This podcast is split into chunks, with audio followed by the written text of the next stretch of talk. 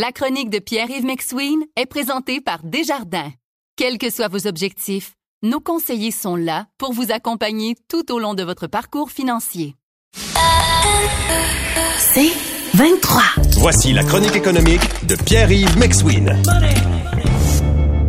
Salut Pierre. Salut Patrick. OK, la Fed, la Banque centrale américaine, a décidé de ne pas toucher à ses taux euh, d'intérêt. Et si je peux te donner le sentiment collectif qui est associé à cette nouvelle, c'est pas mal ça, Patrick, parce que maintenir les taux directeurs aux États-Unis, c'est nous dire dans le fond, on accepte qu'il y a un ralentissement de l'inflation.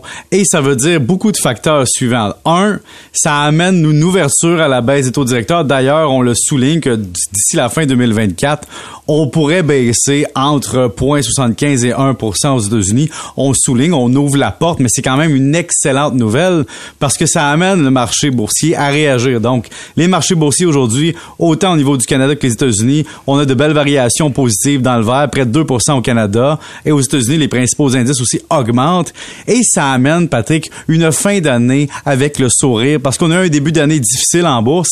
Et ce qui fait maintenant en sorte que notre S&P 500, par exemple, le gros indice américain, est à près de 18% de rendement sur un an et 22,6% depuis le début de l'année. Donc, c'est une excellente nouvelle.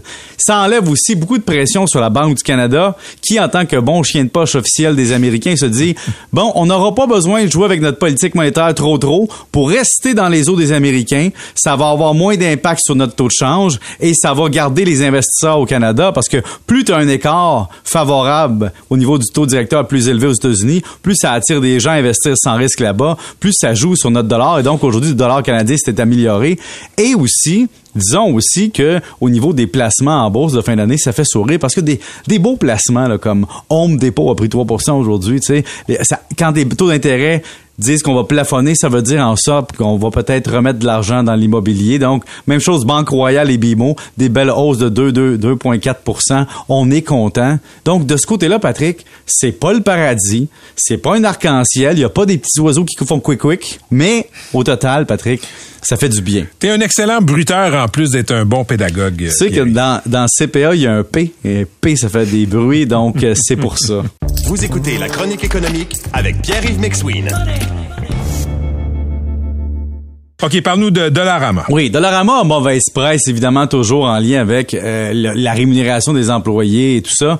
Et parallèlement à ça, ben aujourd'hui, on a quand même d'excellents résultats. Et pour le dernier trimestre, je te donne un exemple, on est allé chercher en net, là, pas en bénéfice d'exploitation, mais bénéfice net, 261 euh, millions de dollars de bénéfices net. Mais ce qui est vraiment fascinant avec Dollarama, c'est que malgré le contexte actuel, on réussit à contrôler nos coûts, et à augmenter les ventes. Évidemment, on dit qu'on augmente le nombre de magasins. Et ça, Patrick, c'est incroyable parce que dans le fond, pense-y. Si tu as des centaines et des centaines de dollars à mort au total, c'est quoi que tu as implicitement? Tu as une analyse de marché. sais, si tu as 1500 points de vente dans différents secteurs du pays, imagines-tu à quel point ça te donne une idée de qu'est-ce qu'on consomme, à quelle heure, quand et dans quel contexte. Et ça fait en sorte que Dollarama par rapport à ses concurrents. Et d'ailleurs, les épiciers font de la pression sur Dollarama parce que Dollarama a du non périssable dans ce qui se mange et en plus peut savoir ce qui se vend bien et à quelle marge. Écoute, la marge pour le trimestre, c'est amélioré. La marge brute est passée de 43% à 45% entre l'année passée puis présentement au niveau du trimestre. Et sur neuf mois, on a quand même augmenté de 43 à 43,9. Mais ce qui est intéressant, c'est que tu vends du faible prix, là. Donc, dans le marketing, Patrick, à l'université, on dit tout le temps, ouais, mais tu sais, t'as soit une stratégie de différenciation où tu vends peu avec une grosse marge, comme des Porsche, par exemple, ou une petite marge avec un grand volume comme Davis. Eh bien, Dollarama a réussi à faire une bonne marge brute et à faire un gros volume. Et qu'est-ce qui favorise Dollarama présentement, Patrick? Ben, c'est évidemment l'inflation. L'inflation, le fait qu'on va dans des magasins qui coûtent moins cher, qui sont très accessibles. On s'installe non seulement dans des centres commerciaux où ça coûte vraiment cher, mais on va aussi dans des quartiers où le pied carré n'est pas cher. Et Dollarama, la, la force du modèle d'affaires, c'est de dire, tu rentres là, tu aucune attente. T'as as une attente que ça va être laid, gris, pas cher, à rayon, puis tu vas ressortir. Tu t'en vas pas là pour faire du lèche-vitrine, tu t'en vas là pour consommer. Et donc, l'avantage, c'est que le consommateur ne niaise pas, consomme et sort et c'est accessible pour tout le monde.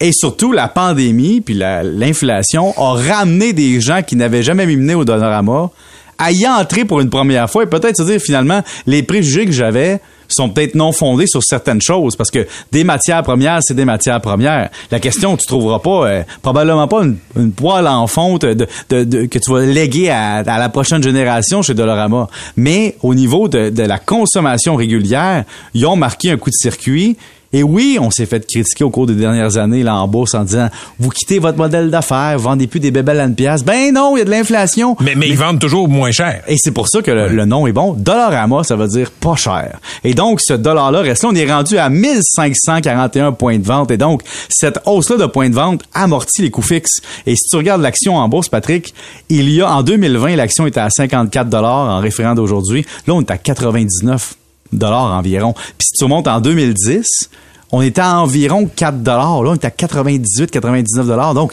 c'est un placement pour ceux qui l'ont pris et suivi qui a été plus payant que d'acheter des choses à une pièce, mais à l'époque où tu achetais des actions de Dollarama à 4 dollars, tu as pu t'accumuler une retraite aujourd'hui.